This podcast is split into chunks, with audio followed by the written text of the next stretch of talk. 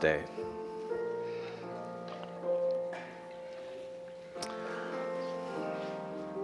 Happy Father's Day to all the fathers that are here this morning. And remember, we get, we as fathers get to model the ultimate father. We get to model his love, his compassion, his truth, his provision. But we also get to be dependent on him. And we know that as we get off work, men, as we have worked those long hours, we're tired, we're short, our patience is low, our strength is failing. But how beautiful it is that when we go to our Heavenly Father, He's got all of that in full at all times. He never gets weary, He never gets short with us. When we ask for a fish, He doesn't give a snake, and His love endures forever. So take that with you, fathers. The Heavenly Father is for you. If you've been with us for the past few weeks, we've been in a series called Who's Your One? Uh, I've enjoyed it so far. Uh, it's challenged me just to be more intentional with my personal evangelism, with me making connections with others, and I hope you've been challenged and encouraged as well. Pastor Mike led us off with the call of Christ, looking at the call of the disciples. And what I love about that story is that Peter, a failing fisherman, is now going to fish for people. That God got this man at his job doing nothing, failing at his job, and said, Come follow me. I'll make you fishers, fish, a fisher of men. What a beautiful thing that it ain't about us, but about it's about what God wants to do in us. Pastor Jesse reminded us last week that Jesus is our treasure. Looking at the paralyzed man that was brought to Jesus by the others. And what a, what a beautiful thing it is that our faith inspires us to share our faith, to bring others to faith. That intimacy with, intimacy with Christ. We can't just keep it to ourselves, but we got to tell somebody about it. Because when you know healing from hurt, you want to share that. This morning, I want us to explore what happens when our hearers, when, he, when one hears the word. I want to explore when one person hears the word and believes the word. Sometimes we can be a li- little hesitant to think, well, if I, like, I, I believe you, Lord, you say you're going to bring people to yourself, but do I really believe you? The answer to that has to be yes, brothers. Just the answer to that has to be yes. So we're going to look at when one person hears the word, when they believe the word. What can God do with one person once they've seen him? Think about your one. What can God do with your one once they've seen him? What type of impact can our one have on the kingdom of God? Because it's not just about them, right? But if we believe that they belong to the kingdom of God in that moment upon believing in their faith, then they're an instrument to be used by God to bring Him glory. Our scripture passage this morning gives us a picture of Jesus's one. Jesus pursued one this morning, who the Lord used in His kingdom to glorify God to an unlikely people. Our passage this morning comes from John 4, verses 1 through 42. It's a long one, I know, but when Ezra got up and read the law of Moses all day, I guess we can read 42 verses, right? we can read 42 verses. So if you're able, please stand and enjoy this text with me this morning. Enjoy this text. I mean, it's a beautiful text if you're here and you just want to see God move in somebody's life that seemed unmovable at first. God is showing off in this text this morning. John chapter 4. We're going to start at the Samaritan woman, verses 1 through 42.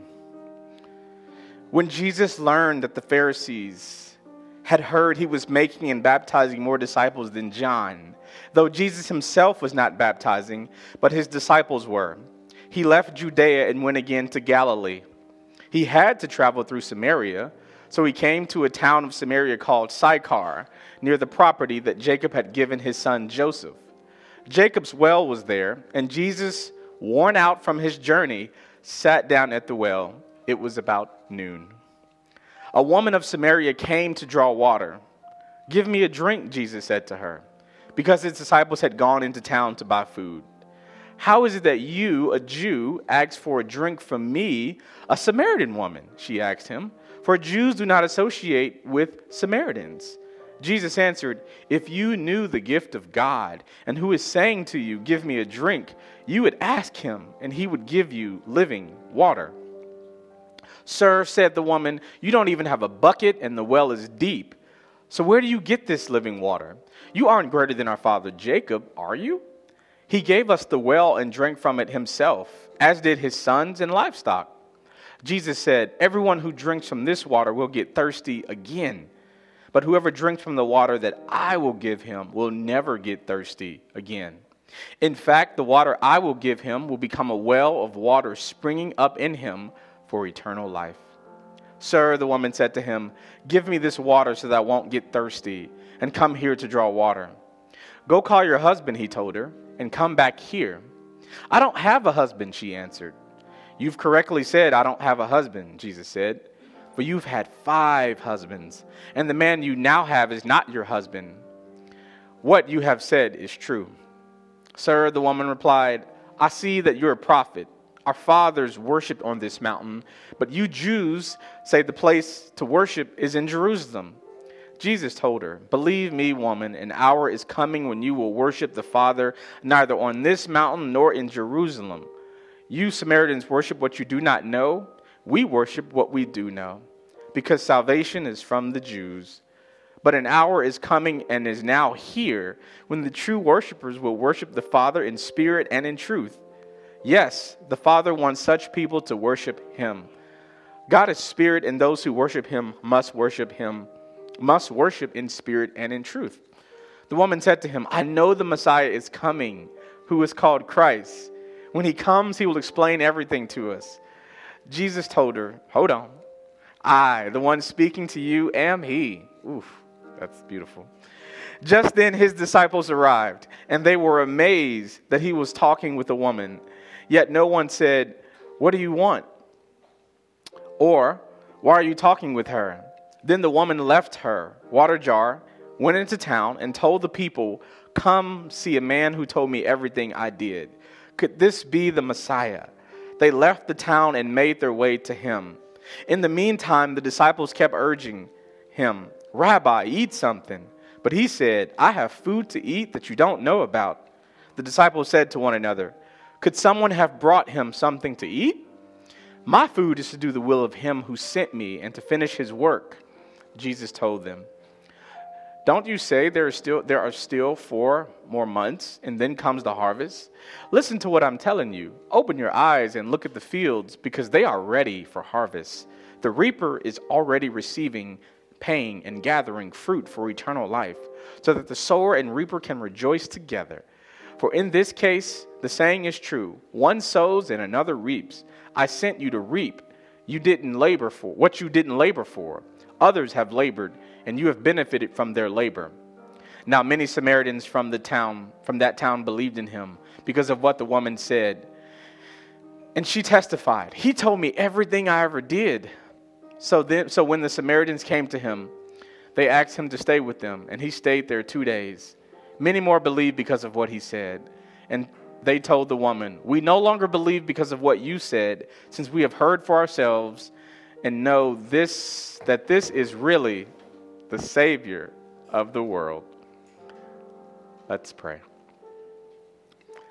Father, we thank you that Jesus, one person, pursued us. Thank you that you sent one to pursue us. You, you sent one to pursue us even when we didn't want to be pursued, Lord. And Father, I pray that your word would go forth this morning, that you would just give me wisdom and spiritual understanding of this text, that it may encourage others and those who hear the sound of my voice, that we know that you are the Messiah, and that when we tell one, one can tell others. It is in Jesus' name we pray. Amen.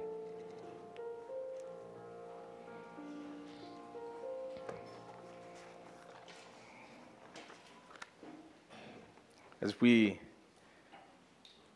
think through Juneteenth, tomorrow is actually Juneteenth, and I'm off, praise God. We recognize Juneteenth as a moment in our country's history when slaves in Texas finally realized that they were free. All slaves were free on paper, but not indeed. The proclamation, the Emancipation Proclamation given by President Lincoln didn't reach everybody. But when it finally reached Texas, they were free indeed.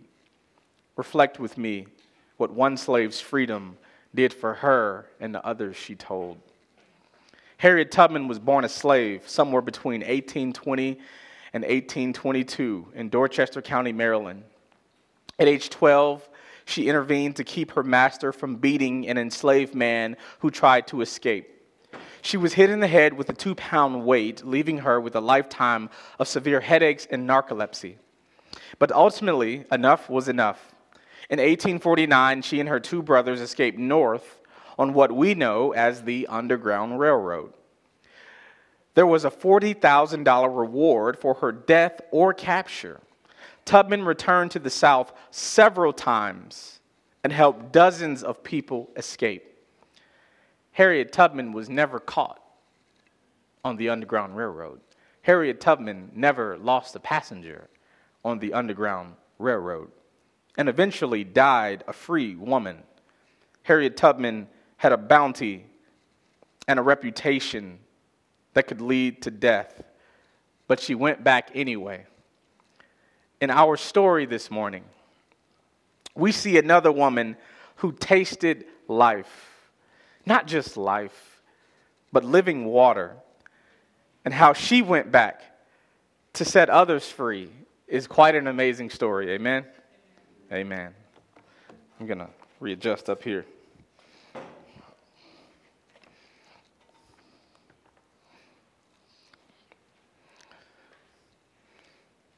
If I can encourage you this morning, the text that we just read and that we'll be into, we see that when our one reaches some, many can be reached.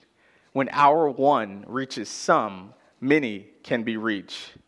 The Lord can use us to witness to one person, but that one person can reach dozens and even far more. Let us not think that a person who we prayerfully and humbly consider as the one whom we should pursue with the gospel of Jesus Christ is a trite matter. Our God is in the business of calling people to his kingdom for his glory. I submit to you this morning that in my first point, our one may be an unlikely one. Our one may be an unlikely one, verses 1 through 9. When Jesus learned that the Pharisees had heard he was making and baptizing more disciples than John, though Jesus himself was not baptizing, but his disciples were, he left Judea and went again to Galilee.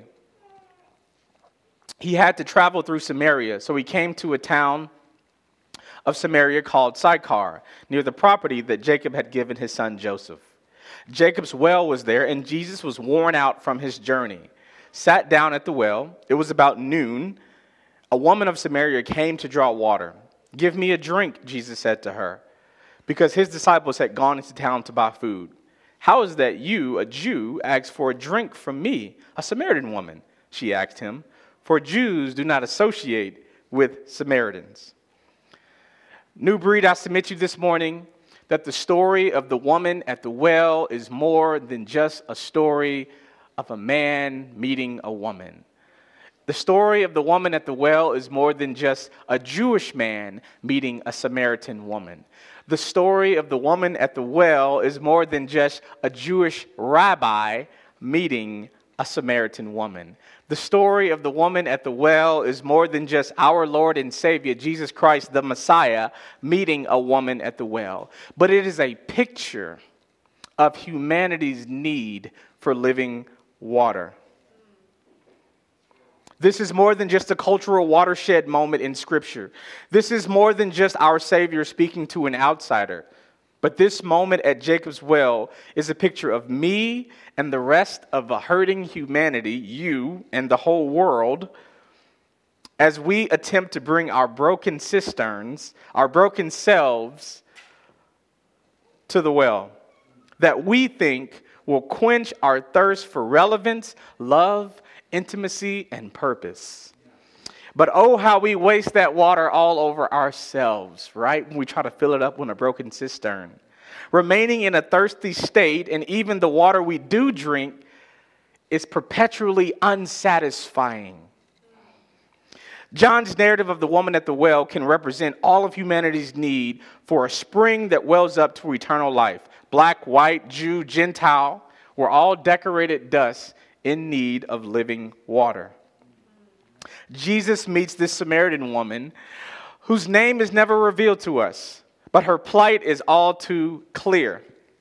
But before we delve into her story, we can't miss our Lord Jesus in this story. Jesus has taken his sermon series on the road. Due to the Pharisees rumbling and grumbling about, hey, Jesus is out there baptizing too many people. We don't really like what he's saying. He's making us suspect. He's, he might be a blaspheme and a heretic. But the author notes that Jesus wasn't even the one baptizing these, these guys.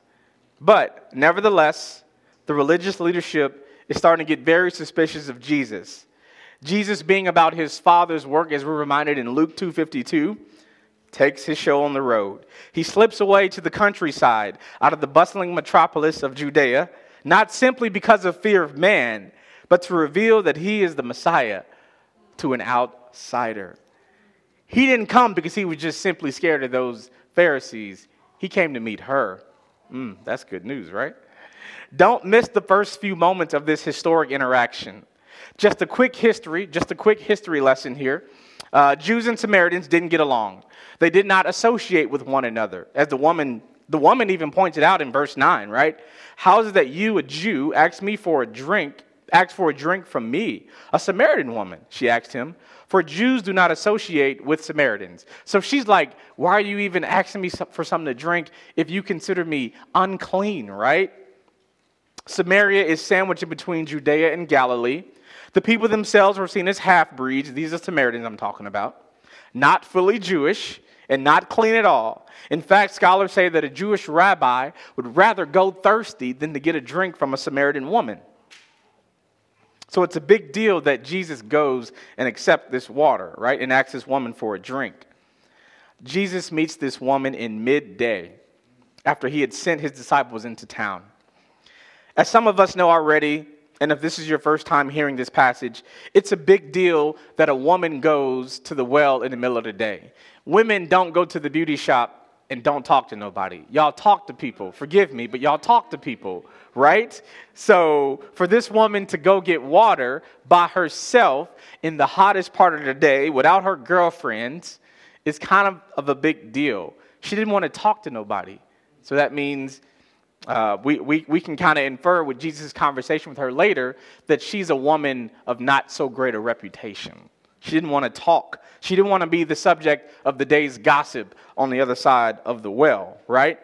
So she came alone, she came by herself, and she meets Jesus.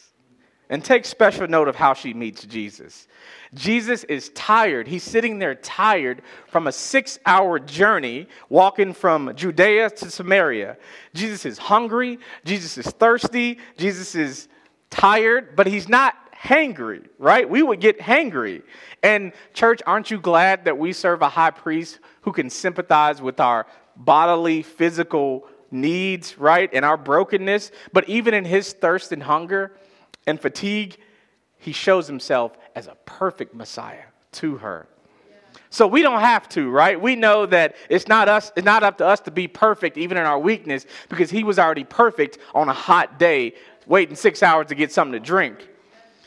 And the person he chooses to serve him along the way, this first glass of water that he's been waiting on, is an unlikely person. It's an unlikely one as we think about our sermon series.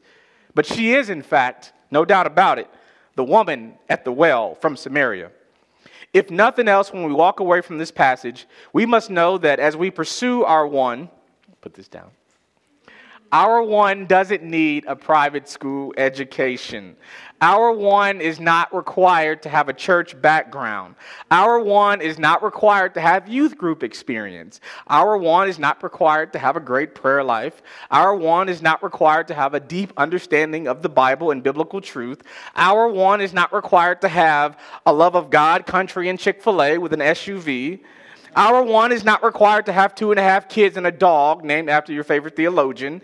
Our one is not supposed to be a conservative, right? Our one is not supposed to be anything we think our one should be. The only thing that is required for us to pursue our one is an understanding that all men fall short of the glory of God. And we know that God has a track record of taking unlikely people and making them prime candidates to be elected into his kingdom. Rahab, the Canaanite prostitute, Hebrews 11:31 reminds us, by faith Rahab the prostitute welcomed the spies in peace and didn't perish with those who disobeyed. Mm, I'll take it. Ruth the Moabitess foreigner, Ruth in chapter 4 gets uh, gives us a picture of a marriage covenant with Boaz that leads to David in, that, in his covenant, that leads to Jesus in our covenant with Jesus, with Christ that lasts forever, as we are his faithful bride. Psalm 7, a psalm inspired by the words of a Cushite, that's in Africa. Uh, a black man wrote a psalm. There you go. Cush being one of the nations that the Lord would choose over Israel, right? A Cushite wrote Psalm 7. Church, we must believe that when God says in Acts chapter 1, verse 8, and you will be my witnesses in Jerusalem and all Judea and Samaria and to the ends of the earth. We got to believe the promises of God more than the propensity of people to believe. God has already told us what he's about to do. We just have to believe him and act as if he is the one in control. Before we move on to our next point, consider the woman at the well and her encounter with Jesus alongside her and Nicodemus, right? Because to kind of set this up, it's a beautiful thing if you go back and look at John chapter 3 and 4. In John chapter 3, Jesus is doing his thing. Nicodemus comes over in the middle of the night in the dark, doesn't want to be seen, and says, Hey, you've been saying some stuff, and is it true? And Jesus is like, Yes, it is true. For God so loved the world that he sent his only begotten Son, that'd be me, uh, that anyone who believes should not die but have everlasting life. And Nicodemus is like, Well, what about the law? Like, bro, I'm that dude. And Nicodemus goes about his business. We don't really hear from him so much more. The woman at the well, you could say a day later or whatever, but she's by herself, and Jesus pursues her in her isolation, right? Jesus meets this woman who's not a Jewish rabbi. Jesus meets this woman who's not Nicodemus, a teacher of the law, but literally, Jesus has to break purity law to even kick it with her for that moment. Right? Jesus didn't have a Billy Graham rule in this moment. He didn't need it, right? Like, he is the picture of purity, of perfect purity. You can't question what he's doing. If he's talking to a girl by himself, it's for a good reason. It's not bad, right? And even if we pan out a little bit more, John chapter 20, verse 30 and 31 reminds us of this. So John writes the entire book of John, and at toward the very end, he's like this. He's given us the reason why he wrote this. And so I think we should take that into account of all the interaction that Jesus has with people in the book of John. Verse 30 in John 20. Jesus performed many other signs in the presence of his disciples that are not written in this book, but these are written so that you may believe in Jesus is, may believe Jesus is the Messiah, the Son of God, and that by believing you may have life in his name. That's why John wrote the book of John. He's telling us. And so when we see this woman, we see Jesus not just having a conversation at the water cooler, but having a conversation about life. The promises of God carry more weight than the propensity of people, us included. Call me crazy, but it actually helps when we see ourselves as unlikely candidates for the kingdom. As when we see ourselves in this story as one who needs a savior. John 3:30 tells us, "He must increase, but I must decrease." The Samaritan woman's background wasn't ideal by any stretch. She wasn't raised in a lovely Jewish home, but Jesus was doing the work of his Father. May we do the same, even if our one is an unlikely one. Your one can be an unlikely one. But not only that, your one may have a legacy of sin and shame. Your one may have a legacy of sin and shame. Verses 10 through 18. Jesus answered, If you knew the gift of God and who was saying to you, Give me a drink, you would ask him, and he would give you living water. Sir, said the woman, you don't even have a bucket, and the well is deep. So where do you get this living water? You aren't greater than our father Jacob, are you? He gave us the well and drank from it himself, as did his sons and livestock. Jesus said, Everyone who drinks from this water will get thirsty again. But whoever drinks from the water I will give him will never get thirsty again. In fact, the water I will give him will become a well of water springing up in him for eternal life. Sir, the woman said to him, Give me this water so I won't get thirsty and come here to draw water. Go call your husband, he told her, and come back here. I don't have a husband, she answered. You've correctly said, I don't have a husband, Jesus said. For you've had five husbands, and the man you now have is not your husband. What you have said is true. So Jesus has already entered her physical space and has just broken all the Billy Graham purity laws, right? But now he's about to make his descent into her soul. The Samaritan woman figures Jesus is talking about actual water, right? And so she says, Well, um, can I get some of that water? Right? But even before she makes that reference, even before she goes there, she's like, hey, our father Jacob, um, he's kind of that dude. And like, that's kind of like been my hope all up to this point. And so she references um, the patriarch Jacob. She clearly does not know that Jesus um, is who he, who he says he's about to be. So she asks him, Are you greater than our father Jacob? But even before she appeals to her historical knowledge of the Jewish heritage, she suggests that Jesus is speaking to her only in need of actual water. Family, as we pursue our one, there will be those who we encounter who feel as if the answer to our pain and suffering, to their pain and suffering, lies solely in the material world. Solely in the material world. There's nothing wrong with having more places for fresh food in a food desert. Nope. By all means, let's get clean water to people around the world who don't have clean water to drink. Please, let's do that. But to assess the body and to neglect the soul, we do no favors for hurting humanity. Jesus invites her to ask for living water. As she obliges, then he reminds her that her greater need is not just to quench a thirst.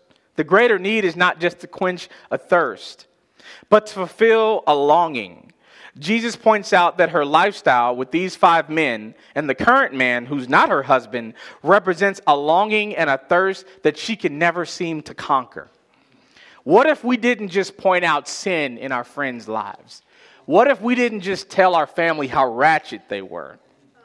What if we just didn't tell other people how ratchet they were? What if we just didn't point at the TV and see, see, that's what's wrong with the world, right? What if we didn't just do that? But what if promiscuity in our one called us to remind them of a greater intimacy that they seek? What if anger in our one reminded us of the ultimate unmet need to solve shame and fear in the one who bore the shame, nakedness on the cross and conquered fear and death, right? What if we did that? So we can speak to dead dreams and offer living hope, right? First Peter 1 3, we have a living hope. We can tell people who are falling apart at the seams that Colossians 1 tells us that he holds all things together. What if we didn't just shake our heads and say, too bad, or say, I told you so? But what if we actually offered living water that springs up to eternal life in the person and work of Jesus Christ, right? What if we did that? Romans 6 22 and 23. But now, since you've been set free from sin and have become enslaved to God, You have your fruit, which results in sanctification, and the outcome is eternal life. So that's how we're supposed to work. We have our fruit that results in eternal life. And when we engage people, at some point, they should see eternal life being harvested in a human body in this moment, not just their brokenness, right? For the wages of sin is death, but the gift of God is eternal life, Christ Jesus our Lord. I love the fact that Jesus didn't just go sit with this woman to tell her all about her problems. But he said, I see you struggling, sis. I see you struggling right now. You by yourself, you're a Samaritan, you got some history, you got a background, but all right, I got you. Check me out. I got, I, I'm something better than that. I'm better than your forefather Jacob. In fact, I made Jacob, right?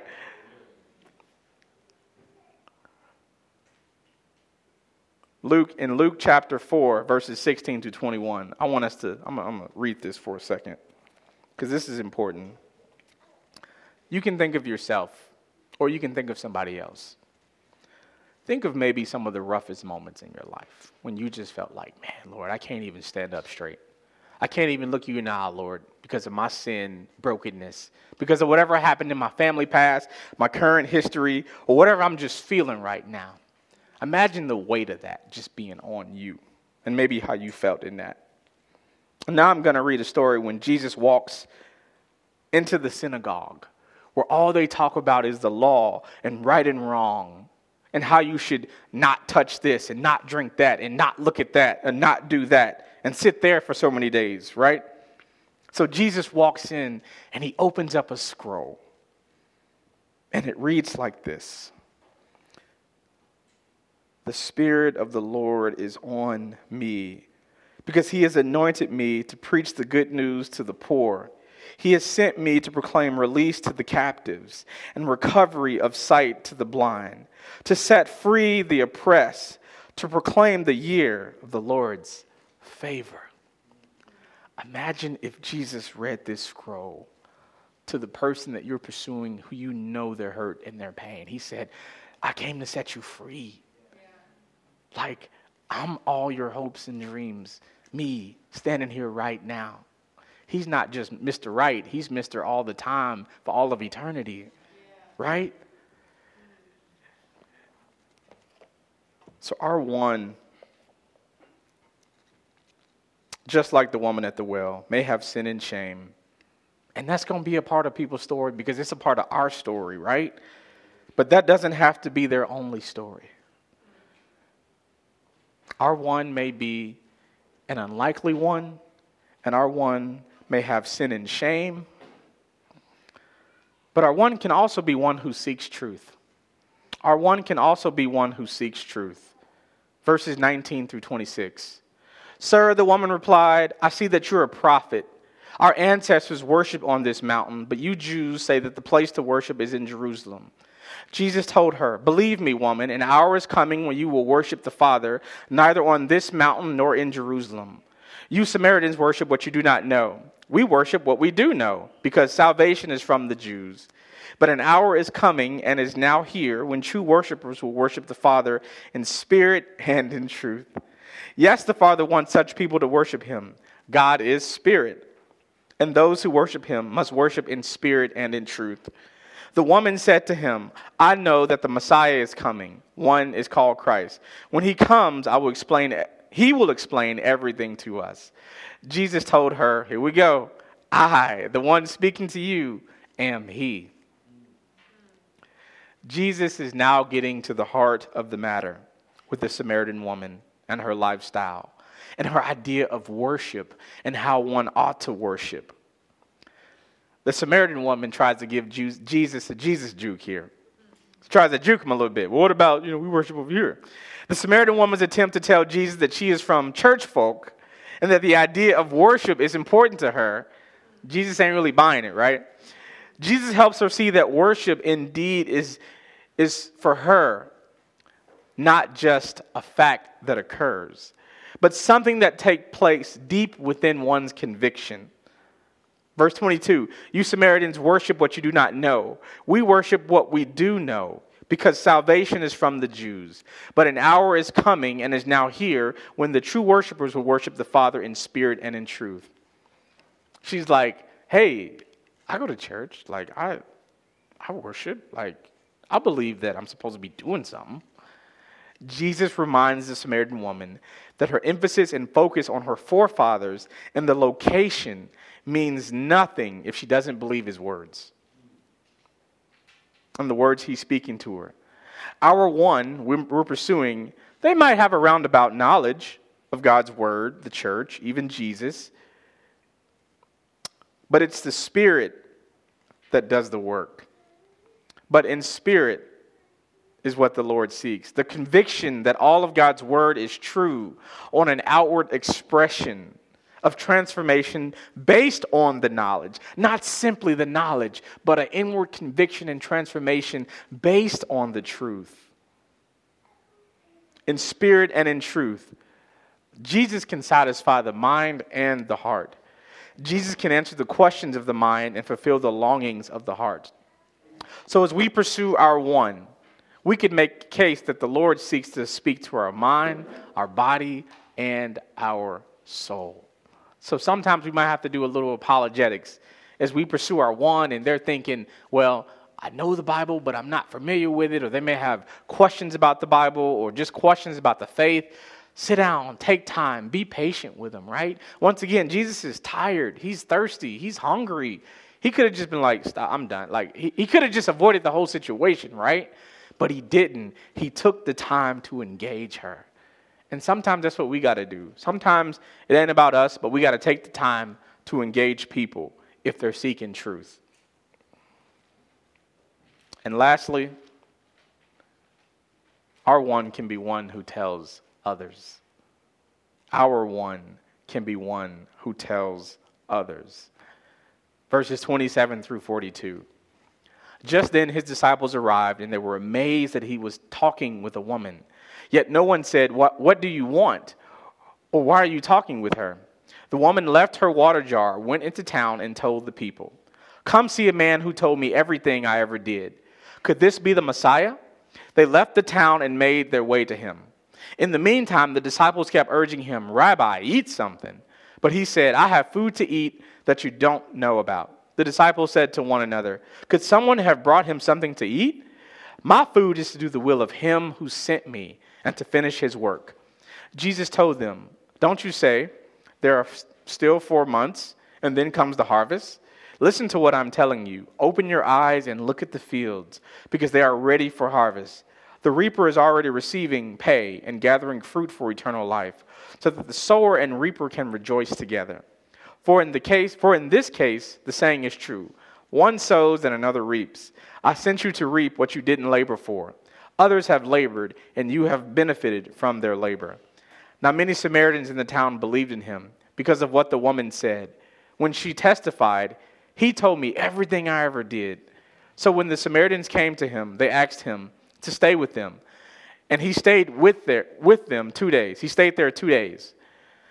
Many more believed because of what he said. And they told the woman, We no longer believe because of what you said, since we've heard ourselves, heard for ourselves, and know that this really is the Savior of the world. So she goes home. She tells others. And look what happens. Sometimes it can take a while for a new believer to catch their stride. For some of you who are newer converts in Christ, you might hear us say, Go preach the gospel, go tell your friends about the gospel. like, well, I just learned the gospel. I don't really know what I'm doing here, right? Like, I get it, right? So it can take a, it, it can take a little bit to catch our stride and catching up on, you know, exactly like how to flesh out in a conversation what you believe. We get it. But it's not the only thing that gives us the confidence, right? Knowing how to share your faith isn't the only thing that gives us the confidence. Our reputation isn't the only thing that gives us our confidence. It's what the word has done in us that gives us our confidence. Some are more gifted in the area of sharing our faith, some are more passionate, some are more articulate, some are more relational.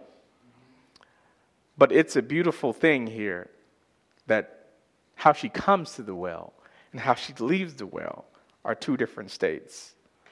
But even before that, look at the juxtaposition of her and the disciples. In verse 27 through 38, the disciples return from town with food, as mentioned earlier. Jesus is tired from the traveling. He has to go through Sychar. The disciples return, seeing a Samaritan woman. She runs off with, without her water jar on a mission. And we see this, right? In verses 31 through 38, John records Jesus telling his disciples, Do not worry about my appetite. I got food, and it's doing the work of my Father. Right? Now imagine Jesus in this moment. He travels six hours, thirsty, hungry. He sees, I mean, he's the only one who can really say, I saw this woman's face when I told her who I was. When this woman's life up to this point has just been marked with brokenness, shame, abandonment, broken relationships. Nothing is steady, nothing is stable. Five husbands, got a boyfriend on the side. Like, and Jesus says, Man, I'm that dude you've been waiting for the whole time. I don't know about you, but pastors, friends, like, if we see a baptism, don't we get a jolt of adrenaline? If we see somebody comes to Christ, like we get excited. Like when the when the kids line up and adults line up and get baptized, like I'm holding back tears, right? And I'm not thinking too much about anything else in that moment of like how heaven is meeting earth in this moment in this person's heart. So Jesus ain't too much studying this fish cookout, right? That's because being what God has, being a part of what God has planned and is laying out right before our very eyes should be fulfilling. So even as we pursue our one, like there should be some fulfillment in that. Not that we don't have to eat. I'm not saying don't eat. Don't hear me say that. But there, there is a is a is a satisfaction that comes from seeing your father walk through you, his child, to further the kingdom, right? Here's the irony Jesus tells the disciples to go out and buy some food, but then he tells them, You've gone out to reap what you didn't labor for the food. Others have labored, and you benefit from their labor in verse 38. And I'm reading this text, and I'm like, Oh, snap. The disciples go into town, reap food that they didn't sow for. She goes into town after meeting Jesus and gets souls that she didn't sow for. Like what a what a beautiful thing. Like like they go in and get the food, right? She goes back and she gets people. She gets people, right? Ah, what a beautiful thing. By the way, there are no miracles in this text. This isn't a call fire from heaven. This isn't a healing. This isn't a frill and big old fireworks and somebody's walking again. He's just straight up ministering to this lady. You ain't got to fall out and bring out the snakes, people, so people can believe. That's extra. like the word is sufficient, right? The word is sufficient. And your testimony should be a part of his story, right? She comes to this well. Shame, rejection, loneliness, many husbands, many men. But she leaves this well, and her testimony is now soaked with the living water that quenches her thirst for purpose, intimacy, and dignity. All of this as she has found her newly acquainted and long awaited Messiah. And the disciples go reap food for what they didn't sow for. And she's having this moment. And she goes back into town. And her harvest are the souls of those who believe on the man who told her everything. We have to believe that Jesus has a harvest for us to reap, even if we don't sow for it, right? As their conversation comes to a close, this woman, having spent a good portion of her life of ill reputation by herself. Probably woke up that morning thinking, I got to get to this well. It's hot. I ain't trying to be seen, and I got to get back to the house because I ain't trying to hear it. Now stands face to face with the man that she's been waiting for. her Messiah, Jesus, tells her, I am He. These words echo the words of God in the Old Testament when he speaks to Moses on the mountain. Exodus 3:14, when Moses asks the Lord, "Who should I tell them sent me?" God replies to Moses, "I am who I am." This is what you are to say to the Israelites I am has sent me to you. That be Yahweh. That be God's covenant name with his covenant people. And as we jump back into John 4, I am he. The Jews seem bothered by Jesus.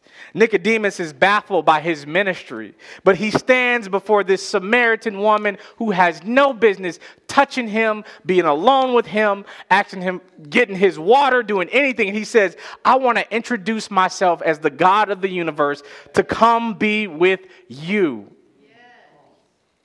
Right? Ah. Jesus introducing himself to this Samaritan woman. And like Exodus, like in Exodus, God introduces himself to a people that he can love, that they can love him back. She's got her new romance now. She's got her true groom instead of all these boyfriends, right? And she can now be a bride. Her new covenant stands before her and introduces himself. And she goes and tells the village. If you're here today and you feel like you're an unlikely candidate to fellowship with God, and you got a past and even a present marked by sin and shame, let me introduce you to a place where you can bring all that stuff to come and die. It's at the cross. The man on the cross, his name is Jesus, and the Bible tells me in Isaiah in Isaiah. He was pierced because of our rebellion, crushed because of our iniquities. Punishment for our peace was on him, and we are healed by his wounds. Our rebellion is conquered by the cross. Our iniquities are forgiven because of the cross. Our punishment was taken by Jesus on the cross because the Bible says we deserve death and eternal separation from God. But even when we deserve eternal separation, the Lord comes close and He comes near and He comes right in the midst of our brokenness and says, I am He. Friends, we know a God who sent one to save many. God sent Jesus to save many. We know a God who meets us in our shame and thirst to bring us to glory with the living water. Brothers and sisters, you may be thinking, my one is too far away. My one is of a different ethnicity. My one has a different background. My one may be a UK fan.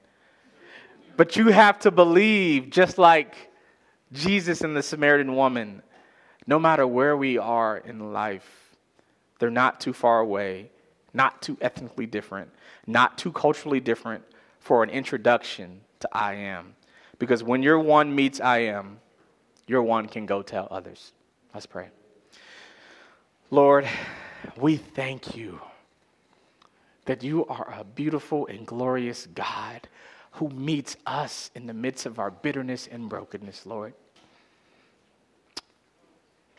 Father, we are not worthy to stand before you. We ask humbly that you just show yourself to us.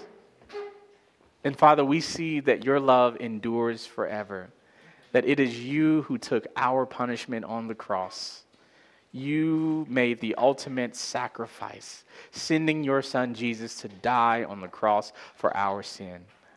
And so, Father, I pray that we'd be reminded that you are He. In Jesus' name we pray. Amen.